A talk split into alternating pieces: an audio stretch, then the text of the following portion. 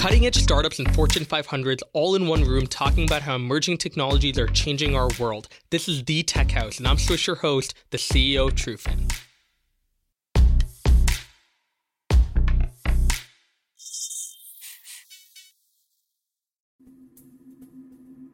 Hey guys, really appreciate you tuning into the Tech Haus. I know that right now is a very difficult time for many of you. We're currently quarantined. COVID has still hit many communities hard. Please note that all the content that we talk about in season two was recorded before COVID. I think it'll be really interesting to see how the perspectives before COVID align or disalign with perspectives that you might have now.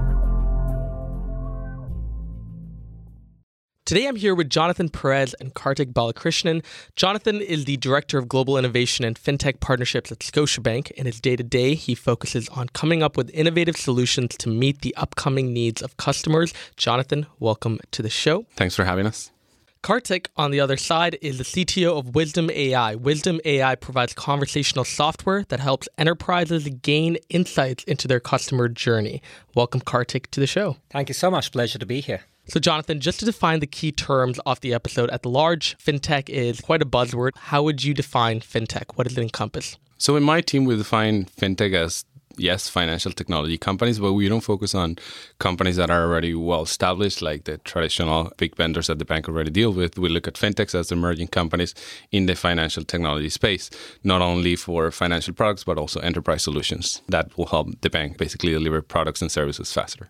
And then Karthik, conversational AI. How do you break that down? Every decade or so, there's a distinct shift in the human machine interaction paradigm. Right at the start of the internet era, businesses went, Why do I need a website? And then everyone needed a website, else you didn't exist.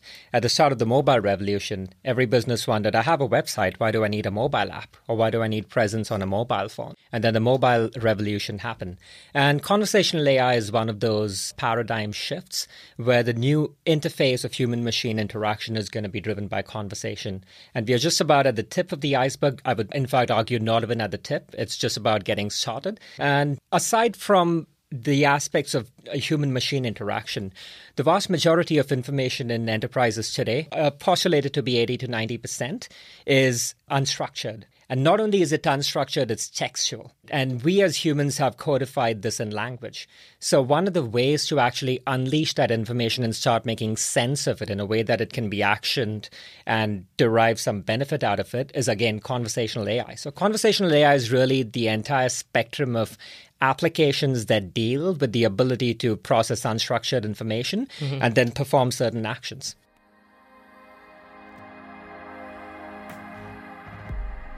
Today, I can't wait to sit down with Jonathan and Karthik so I can ask them some questions I've had on my mind for a while now. Should job loss be a concern when it comes to conversational AI?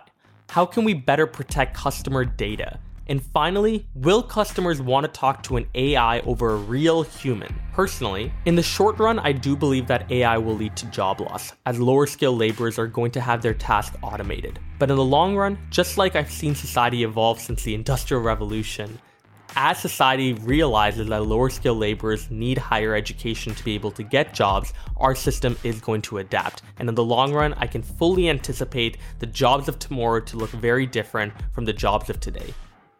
I want to dive deeper into the integration of conversational AI into consumer facing positions and what impact that leaves.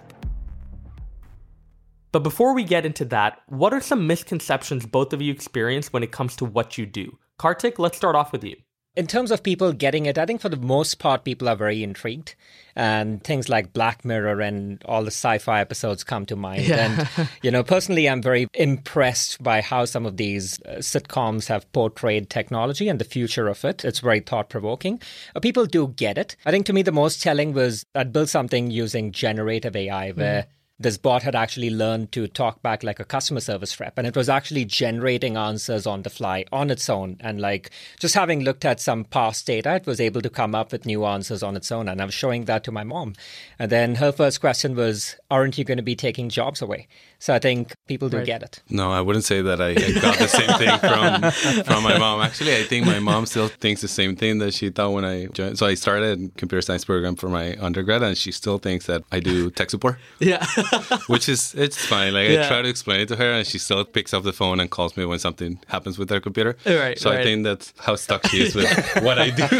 I love that. In terms of the day to day, Jonathan, for you, why do you think it's so important to have consistent communication with your customers, especially when introducing new technology? I would say it's important for two main reasons. One, for adoption, and two, for feedback. When you're launching a new technology, you need to constantly talk to them for why they need to use it, for why they need to leverage, why they need to jump straight into like changing the way they do things today because it's not normal. Like if I ask you today, there's something that you do, it's working for you, but now I'm saying there's a better way for you to do it. If you're one of the pioneers, then you would say, yes, I'll definitely jump into. But if you're like the other 90% of the people, they won't do it. So there's an important component for transitioning them from how we used to do it, or even if we used to do it before, to how we want you to do it now. So that's one component. And then the second one is if you truly want to know whether what you're launching is working or not, you just need direct communication with them. It's super important, not only for improving your products and services, but also to know are you prioritizing the right things at the right time?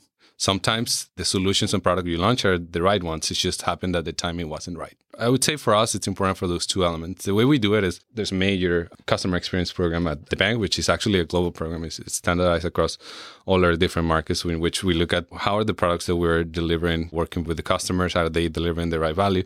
Are we adding the right features? And we even take some of the information they gave us and we use it to prioritize the roadmap that we have. And Karthik, you guys obviously represent a new technology. Like you said, it's becoming more and more mainstream every day. Do you feel like you guys are going through and seeing that companies that are adopting conversational interfaces are empowering their customers, or are they just pushing their customers into one direction and trying to get them to adopt it? I think it's a little bit of both. And I would firstly agree with Jonathan. First and foremost, timing is important. You can't push customers beyond their will. I think a great example of that was, I think it was almost a decade back when Bell Canada had this conversational IVR bot called Emily. And it failed miserably because it simply couldn't deal with the myriad of accents that you get in uh, Canada, right? It wasn't good for its time. So you can't force people to use something against their will. So that was a failure right there. But then flash forward now. I think as time has evolved, I think it's very important to realize that we're all being subtly manipulated. There's the big tech companies, right from Google search to the Alexas of the world, that start making conversations cool. We see so many conversations between humans and humans, humans and bots, tons and tons of data. It's incredible how forgiving people are when bots make mistakes. People laugh about it, joke about it. They wouldn't be half as forgiving of a human. But it's people's willingness to find something cool and be willing to go with it. Side by side, companies start leveraging those signals, right? As these technologies mature. And, and I would say the cost of adoption starts going down. Companies start putting it out there, let people come to it, right? And gradually, as people start using it organically, it becomes a new normal. And then, in regards to job loss, obviously a, a, very key topic associated with AI. Jonathan's mom thinks that he's working tech support, and and in the future, I bet a lot of people within that industry might be scared by conversational AI in terms of taking away their job and taking away human decision making. How would you respond to that, Karthik? I look at it with caution. I wouldn't stand up and say, "Oh, jobs are going to just go." I think it's going to happen little by little. We humans are incredible at creating problems. We think we solve problems and then we create multiple other problems. It's a good argument to have how much relief do emails give you? Great, now you can get messages across in a second. Now the expectation is that you also reply within an hour. And then people get fatigued and that creates a whole new industry of people dealing with digital addictions and so on. So in terms of jobs, I would say we've constantly had jobs shifting. I think my view is two things will happen. One is the entry level for entry level jobs will be much higher like the skill level needed for an entry level job will be much higher. So you wouldn't be able to just walk into a place and you know start a mundane job. A second aspect is it's going to happen organically. We do have time to adapt. When i say it's going to happen organically it isn't like you know one day suddenly half of the people are going to get fired. It's just that starter positions are going to get harder and harder. But who knows? Society will adapt. As we start building these things there are going to be several other industries that open you ask a interesting question about does it take away human judgment? I would definitely say there's some early evidence suggesting that it takes away some reasoning. It takes away some common sense. Mm-hmm. And we are seeing a lot of that, like the amount of spams and forwards that people just hit a button and send it to all their friends and relatives without really vetting the source or validity of some of these things that they send. So critical thinking, judgment, unfortunately, my hypothesis is it will see a little a decline, Right. probably an increase with depression rates as well or mental health issues. Again, early evidence suggests some of these things are imminent. There's a report that the World Economic Forum issued, I, I believe last year or towards the end of 2018. They mentioned that basically 130 million jobs will be created in the next four or five years, in which the top two are AI and machine learning. So yes, it's removing a lot of the not judgmental jobs, but I would agree that the skills to get into a new job are definitely higher now. In terms of whether we're seeing that the decisions are being removed, the easy decisions, I think they will be removed. Just think about yourself right now. If I have to drive from my home to my office, I just trust whatever Google Maps tells me. I don't even try to think about, oh, maybe this is a different way. Although my wife would say something different. yeah. but for the most part, I trust what Google Maps is telling me. But we're seeing a lot of calls or even asks from our customers in terms of advice. So when they want to plan for their future, I wouldn't say that in the next two years that's going to totally change. There's still going to be some ask about, let's spend some time understanding who I am, what I need, when I need things. I find that in banking specifically, that's one of the most important things right now is we can belt you and know when you're going to need certain things. But overall, that doesn't mean that you specifically are going to need those things at that time. So if we know you better, if we know when you're going to need each of the products that we could offer you or the services that we could offer you, again, it's all about timing. So that element will definitely be part of the future. And for banks in particular, too, customers need to trust the programs that they're working with. How do you guys ensure privacy and security when rolling out new technologies? I would say that it's a number one priority for Scotiabank. It- It's actually something that goes from the C suite to our entry level employees. You have to go through privacy trainings, you have to go through security trainings. There's a lot of new applications that are monitoring what you're doing, which some people might say it's good or bad, but it's just something that we have to take care of because if we have a data breach, it's going to affect our reputation, it's going to affect who we serve, how we serve them, and it's definitely going to have an impact on our business. So if we don't take care of our data, which is our main asset, then it's one of those things that could put you in a big trouble. And then for Karthik, conversational AI, tools like Alexa and Google Home, they've all been scrutinized for listening to conversations when they weren't activated or turned on. And obviously, that's a breach of privacy, but an argument that can be made is the way that Alexa can become better for you to personalize everything that they're offering back to you in terms of suggestions is by listening to conversations that are happening throughout. How do you feel like the balance between privacy and quality should be made in conversational AI? First and foremost, I do want to like talk a bit about one of the biggest myths. A lot of the media goes out and makes it appear like everything in AI is self-learning and there's big bad brain that can just like automatically understand everything. It's far from true. A vast majority of how these smart engines, if you may call it that, the Alexas, Google Home, Siris, or voice assistants, it's actually a bunch of humans training it behind the scenes. Yes, they do need training. Yes, they will increasingly keep getting smarter. But I think thanks to the Facebook breach last year, Alexa, Siri, Google, they all came out and they confessed that they actually have tens of thousands of people listening to all of these conversations. And it's people behind the scenes sitting and like optimizing these models. So a fact in AI is that it's not one and done. Once you adopt AI, it's like getting a plant. You've constantly got to give it sunlight. You've got to water it, else it's going to wither away and die. In terms of the privacy and this justification, should you give more of your data and you get better service? I believe people usually vote with their choices. If people are paranoid, people wouldn't do it. Mm-hmm. And if people are not paranoid, people would do it. And that's something that each and every one has to decide for themselves, their comfort levels. There are people today who don't use credit cards, right? They're simply paranoid about that information getting digitized and getting out there. So I think vast majority of people, like I mentioned earlier, are increasingly finding this as threatening as it is intriguing. But at the same time, they're willing to give up their data mm-hmm. for better service. It's just about the communication. I think people don't want to know that their information is being captured when you haven't told them. Yes. If you told them already, they might say, Very you know point. what, I'm okay. But if I find out that you're actually capturing more of my data, I wasn't aware of it, then it's when it becomes a problem. But if you have that communication with the customer and you tell them, hey, just going to get this piece of information to make this better for you. We have seen good traction with that. When I think about myself and I go into Amazon and I know that some of the things that I'm being offered are, are way too off. Like, why am I even seeing these things? like, I'm, I'm not even close to buying any of these things. Then you wonder, is it because they don't have information to know what I'm looking for, to just to predict what I'm going to buy? What's going on here? Sometimes it's an A/B test. Yes. You, you simply don't know. You're being tested. Yeah, right to see if you'll click.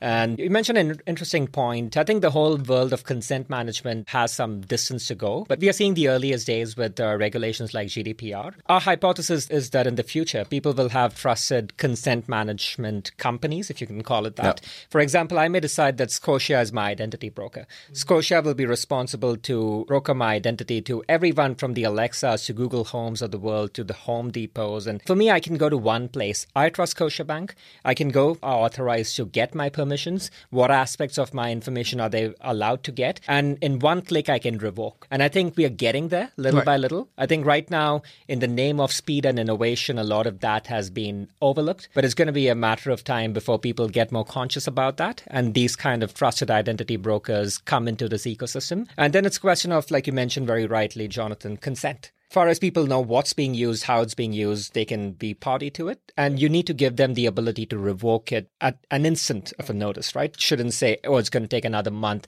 or I simply don't know what else I have about you, right? You should Right. be in a position as a responsible organization to delete any information that the customer doesn't want you to retain. Yeah, and I think that's kind of cross industry. I think right now you're seeing the first steps in the UK. It's mostly within the banking ecosystem. You can mm-hmm. basically pour your information from one bank to the other. But think about what's happening in Australia.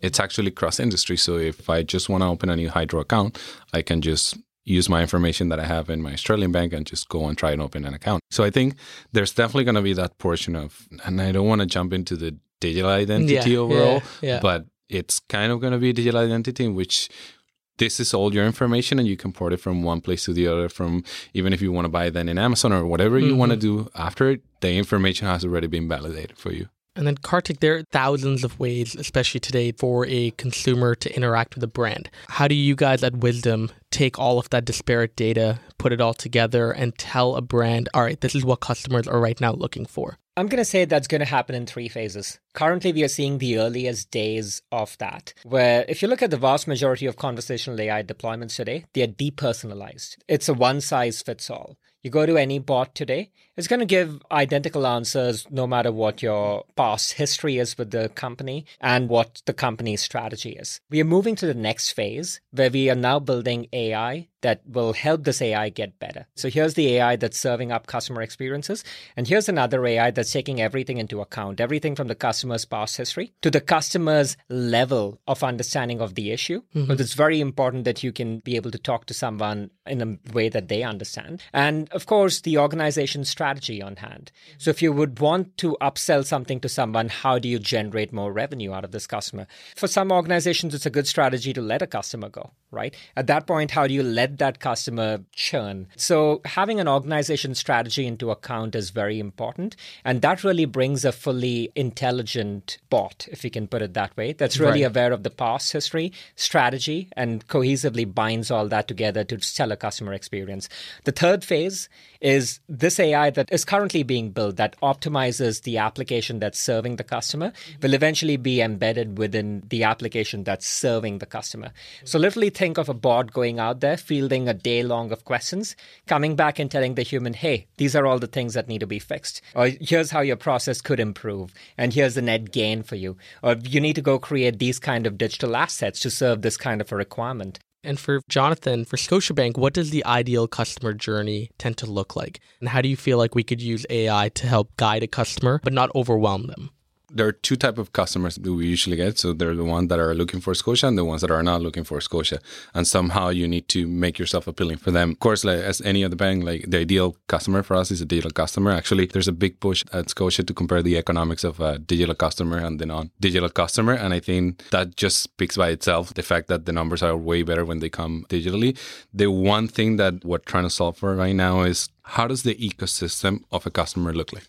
So when you think about a customer right now, banks are offering just the financial services product, which is a transactional relationship. Whenever you need something, I'm here for you. But if you think about banks, they were not thinking Karthik needs a house. Let me help him find a place to live. The way we used to think about it is, hey, here's a mortgage. Let me sell you the mortgage. Mm-hmm. That's not the case anymore. Right now, it's, you know what? Actually, if you think about the people that are moving to Canada, if you think that about small businesses, there are many examples in which let me just help the person or the business throughout their value chain.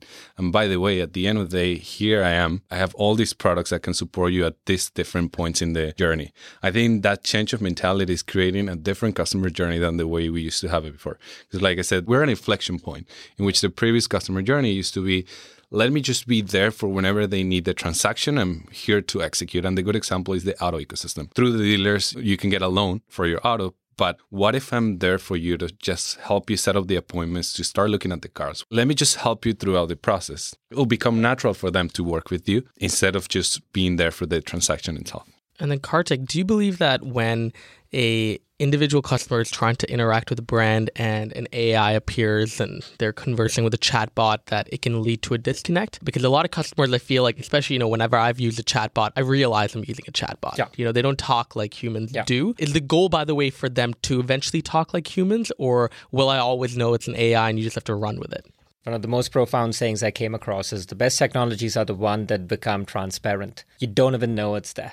And AI is going a similar route. I think the end goal is very much to have very human like conversations. You know, you don't have to talk in a command control structure. You can just have free form conversation. There are a lot of challenges to getting there. I'll give you an example. You could be talking about a mortgage, and then I can just say, Oh, what's the rate for that? So all of a sudden now the bot needs to understand what that means. That's very easy for a human to understand. For a bot, that's incredibly challenging. It's something called as co-reference resolution. Or sometimes it's the absence of real-world common sense. For example, if I tell you, and this called as a Winograd schema challenge. So if I tell you something like the trophy didn't fit in the brown bag because it was too big. So what was too big? And these are incredibly hard for a bot to do because remember, we are approaching this not from a language understanding standpoint. Yes, on the surface, it's called as natural language understanding, but really behind the scenes, it's a lot of math and stats, right? That's building that kind of understanding. So we as humans have evolved very, very nuanced and complex patterns in language. And consider that we've been around for roughly 300,000 years as sapiens. For the bots, they've been around probably in the last five years. So it's very early days, very, very early days. And side by side, they're also adjacent to AI called as ontology, knowledge graphs, you know, which is adding structured information for these bots to be able to automatically reason and understand real world facts. So arrange real world facts in a hierarchy. For example, if I tell you I ate pizza for lunch, you know that I didn't make a very healthy choice. Maybe then you may refine your question and ask me, oh, wait a minute, was it white crust or wheat crust? If I say wheat crust, maybe a healthier choice. If I say white crust, the next question could be, oh, did it have cheese? And then you'll be like, bad choice. Yeah. so you're able to make a judgment. You can make inference because you know right. what a pizza constitutes. Yeah. But if you've never heard of pierogies before, and I tell you I had pierogies for lunch, you can't make a judgment, right? And that's in a way how these bots are reasoning today. Then working through this, there was a profound moment I realized that the truth is not objective, it's contextual. Without context of the issue on hand and without context of someone's past, the truth is different for each and every one of us.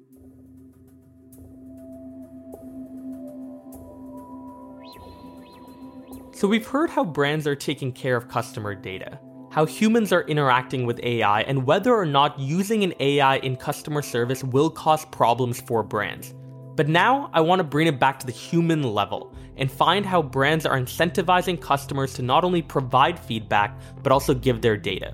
A brand needs to be very transparent when telling their customers how they're using data. So it would be amazing if every brand had a portal where after you've given your data to that brand, you can see exactly where it's being used and for what.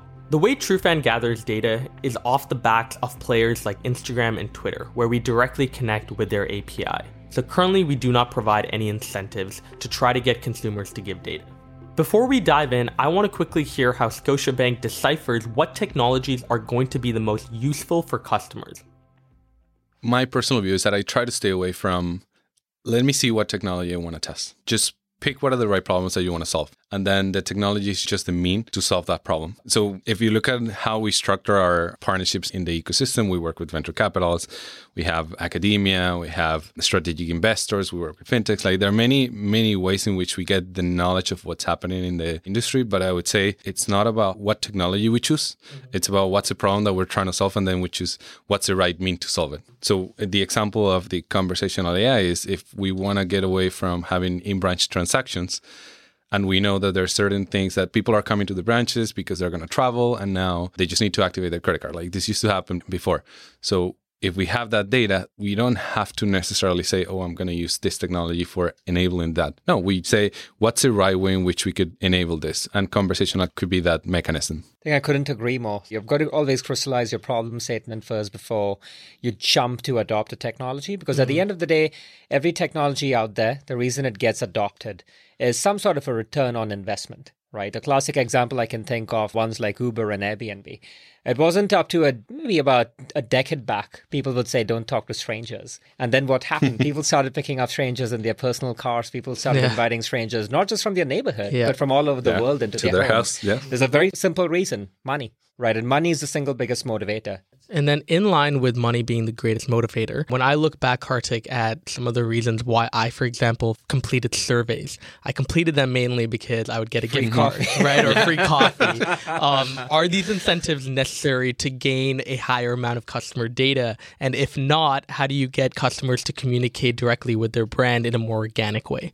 So there are two ways. One is what we see is having done conversational AI, and we are live with almost about 15 large tier one, tier two enterprises. And what we see is about, on an average, 10% of people actually leave feedback. So, on one hand, that's in some ways sufficient because mm. of the sheer volumes to kind of know what to go do because feedback is important. There's another aspect we are working on as a company, which is really uh, to understand the, like you said, organic. You don't want to engage them. For the first one, I would say yes, you need to roll out some incentives. Now, if you want to increase the 10% to maybe 20, 30% and get more numbers, you've got to put some incentive out there because at the end of the day, customers are giving you their time. And, you know, there's an interesting question like, if I ask you to just give me one minute, will you? If I ask you to give me 10 minutes, will you? you have some expectation out of that minute, out of those 10 minutes. Why would you give that to me? You're expecting some return. And feedback is very similar. Now, having said that, what we as a company are working on is hypothesis called as the feedback pyramid. Just think of a pyramid and at the very bottom is face-to-face communication. When you communicate face-to-face, you have an enormous amount of feedback. You don't need to tell me whether you understood or no. Chances are I can guess tell. pretty well that you understood, that you're paying attention to me. I can look at your body language. I can look at defensive body languages and I can kind of get a sense for where things are going. The second one above that is think of voice call. The moment you make a phone call to someone, you don't see them. They could be saying, mm-hmm, uh-huh, but you simply don't know if they're actually listening to you. They could be busy on their laptops doing something else and multitasking. You lose some feedback. Now take that another step forward, and at the top of the pyramid, you have text. So imagine texting someone. How much feedback can you really gather? Almost nothing. And, you know, going back to your earlier question in the first half, which is about bots being bad today, that's a challenge we are dealing with. We're simply relying on pure text.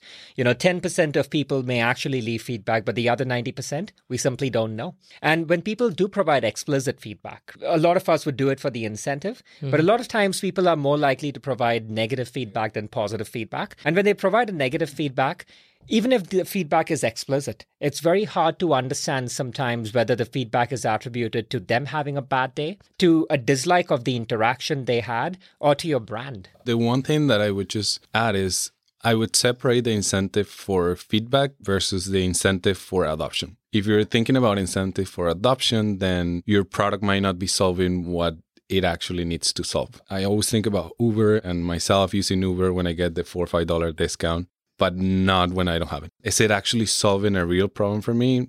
Probably not. I live a few minutes away from work, so I could walk. I could take the streetcar. It, it's easy for me to go to work. But if I have the discount and it's more of the same, sure, why not? It's convenient. So the incentive for adoption, it's something that I wouldn't recommend. And if you have to jump into that, then you just need to think about it if you're thinking about the incentive for feedback, I would totally agree with Karthik. I think if you want to increase the population that is giving you feedback, for sure. I always think about my wife. She has a quarterly subscription to a company that ships her a box with items. I've heard of that. Funny, Items. yeah. Those items, but she continuously give them feedback on what she likes, what she Right. doesn't like, and she does it very organic. And that's so interesting because I feel like most of the time, I mean, I don't trust restaurant reviews or even movie reviews really because I feel like the people that go online take the time and effort to go and give a restaurant review normally are charged with negative energy. If a restaurant gave you, you know, the pad thai that you wanted, it's like, all right, it's sufficient. Like, I'm not going to go on and be like, great That's pad thai, right? But if they give you really shitty pad thai, you might actually take some time out to be like, don't come to this Don't restaurant.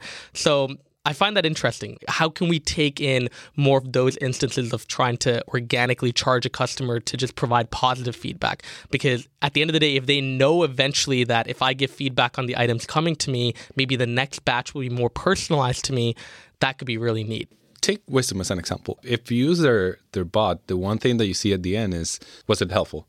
And you could take two seconds to actually say yes, it was helpful. And we can try to dig deeper into why was it helpful, but what we need to know is was it really helpful? And it's thumbs up, thumbs down. It's as simple as that.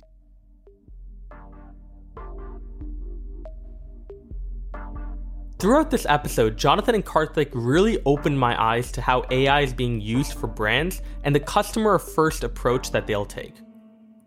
Just hearing Karthik and Jonathan got me really excited about the future of AI. I think specifically conversational AI is very interesting.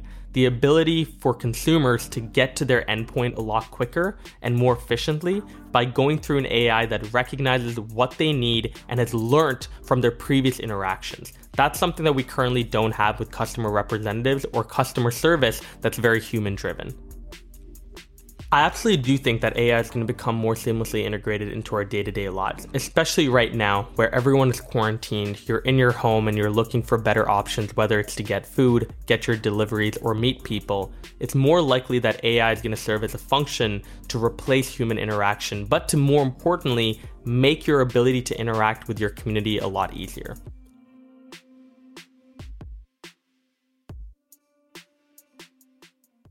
We are getting into our final segment here, the rapid fire round. I am going to individually ask you guys some questions. They're going to be very quick questions, hopefully, some quick answers back, and ideally, the answers are going to be full of fire. All right, Jonathan, first question What do you want to see invented in the next 10 years? Get creative. I would like to see more clean energy and renewable energy solutions implemented. If you look at what's happening in Australia, I think that's it speaks by itself. Number two, what technology should be feared? Quantum.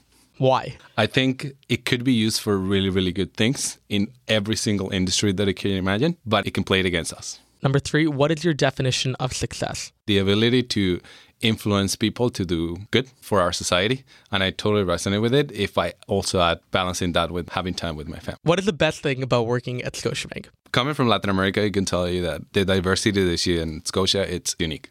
All right, Karthik, first, the same as Jonathan. What would you like to see invented in the next 10 years? So, funny enough, it's also along the clean tech area. For me, honestly, I get very flustered trying to recycle. My whole heart, I want to recycle. And I find it, you know, in some ways bewildering that we're building technology to go to Mars, but we still don't have something that can sort recycling. At least tell me which bin to put it. Like I show Yep. something and the right bin lights up and I put it there. Second question What technology should be feared?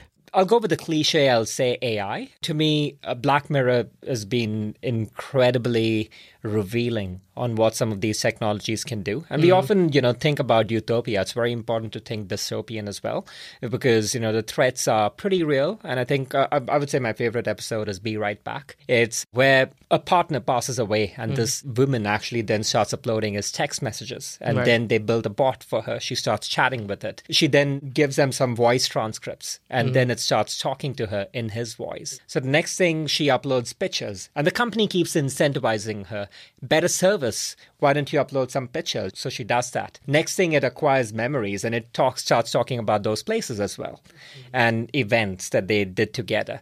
The final step, they actually send her a little mask mm. that in 24 hours transforms into the actual person. And, you know, some of it, while exaggerated, especially probably the mask converting into a body, I think some of the other threats are pretty real. Number three, what is your definition of success? Success is basically overcoming adversity. I think life is in the Olympics and not everyone runs the same distance. What is the best and worst thing about being an entrepreneur? I would probably start with the worst. Very honestly, I don't find anything bad. Right. Uh, yeah, you do have stressful days, and it's not easy because you're literally pushing the boundaries, right? As a startup, you're the one who's constantly having to innovate because that's your lifeblood. If you don't do it, you die. I think that is in as much the best part about it as well, because right. while you're doing that, you essentially are in the realm of self realization. And just, you know, those little things that come out of that that eventually add up to being something big is one of the happiest moments. You guys have been listening to the Tech Haus, podcast where we bring cutting edge startups and Fortune 500s to the table to talk about their contrasting views on how tech is changing our world. Stay tuned for our next episode. This is your host, Swish, signing off.